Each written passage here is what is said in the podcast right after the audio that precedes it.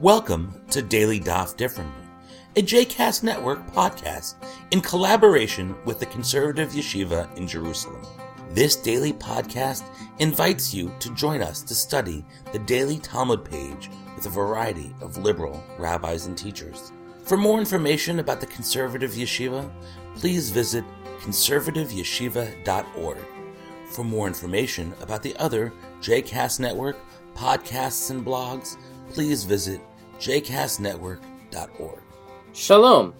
This is Rabbi Joshua Heller, Senior Rabbi of Congregation B'nai Torah in Sandy Springs, Georgia. Welcome to Daily Daf Differently. Today we're studying Tractate Chagiga, Daf Yud Aleph, Amud Aleph, and Bet. Today we saw a number of areas of practice that are suspended in midair, without much of a textual basis. Today we'll enter Chapter 2 and explore realms of forbidden knowledge. But first, we'll finish Chapter 1 and see the second category of laws described by our Mishnah areas of practice that do in fact have a biblical basis. Those areas include civil law, sacrifices, purity and impurity, and even forbidden sexual relations. The Mishnah says about them that they have al masha yismochu. They have on what to rely in the Bible. Now the Talmud is not satisfied with that. The Gemara is not satisfied with that. Having a basis in Scripture, surely they're more rooted in the Bible than that. So the Gemara brings examples, even in those areas of very biblically established law, of rules whose biblical basis is not so firm. So, for example, the Torah says in a number of places, ayin tachat ayin, shen tachat shen, an eye for an eye, a tooth for a tooth. And it would seem that that would be intended literally, and indeed so it is in many ancient law codes, but the rabbis read that idiomatically to imply the requirement of financial compensation. F- similarly, they find an obscure point of law of forbidden relationships related to rape of an illegitimate child to show that there is still some aspect of that area of law that is not quite solidified in the text. What do we make of this desire to wrestle with which laws have a biblical basis and which do not? Our Mishnah yesterday concluded with the statement, Hen hen gufe Torah.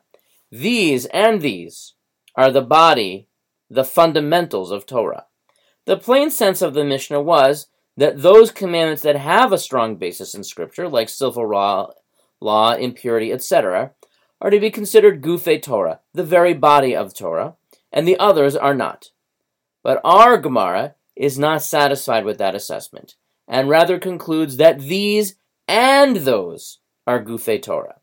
That even those rules that have barely a hint in the biblical text are, in fact, essential Jewish teachings with a biblical base. Now, on this daf, we come to chapter 2 of Chagiga, which is one of the most challenging in the entire Talmud, because it addresses the question of those teachings that are, if you will, on a need to know basis. We explore the question of what teachings are too dangerous to be shared with the general public. So we'll start today on something easier. We pick up on the theme of forbidden relationships from the last chapter. And we explain that those rulings, even though they have a textual basis, may not be taught to three students at the same time. Ma'aseh Breshit, commonly interpreted to mean cosmology, the interpretation of the creation of the world, may not be taught to even two. In other words, only one student at a time. And Ma'aseh Merkava, the esoteric explanations of Ezekiel's vision of the divine chariot, can't even be taught to one student unless he is of sufficient mental ability and acuity. And finally, we are told we do not want to study what is above, what's below, what's before, and what is after. What is physically above and below, the heaven and what is below the earth, or before and after, what happened before the world, or what will happen after the end of the world. And the idea is that study in these areas of knowledge could in fact lead to a disrespect for the Creator. The stakes are very high. In the event of a misunderstanding of the nature of the creation of the world, or the nature of how one understands God, there is a great risk of heresy, or we will see even worse. Now, of course, the Gemara will go on to explicate every single one of these areas for us in violation of the Mishnah. Today, we'll focus on this question of forbidden relations. We might understand why mystical stuff might be limited to an esoteric view, but why forbid teaching about forbidden relationships? Everyone should know which relationships are permitted and which ones are forbidden. Otherwise, you might get into trouble. The Gemara first brings some potential textual explanations for why these particular rules should not be explicated in a large group. Some are based on a careful reading of the verses describing these forbidden relationships. So, for example, based on the number of times the word ish, man, appears, or how plurals are used, we determine how many may be involved in the study of these laws. Ish ish means two, the plural implies one more.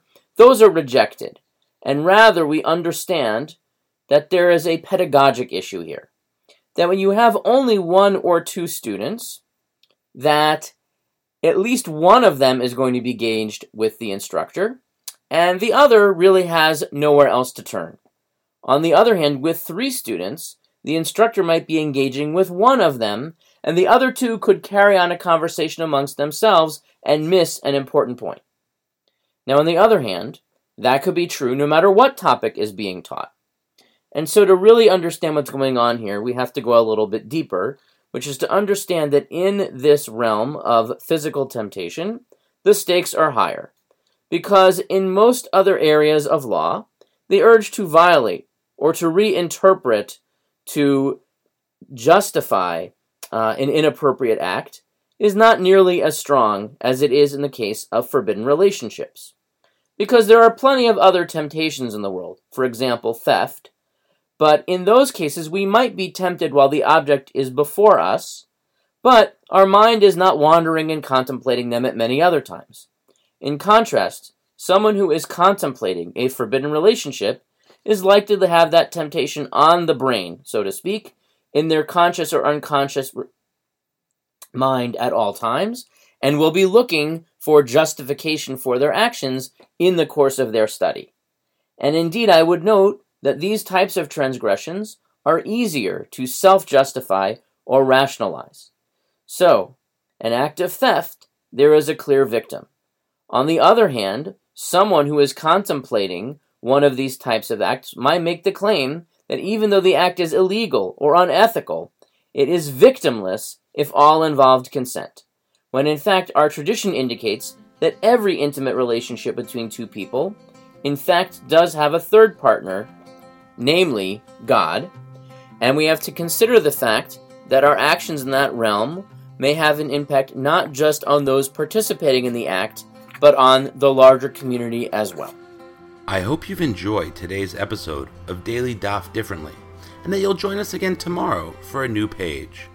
The music at the open and close of this episode is Ufros from the Epichorus album One Bead, available on Bandcamp iTunes, and Spotify.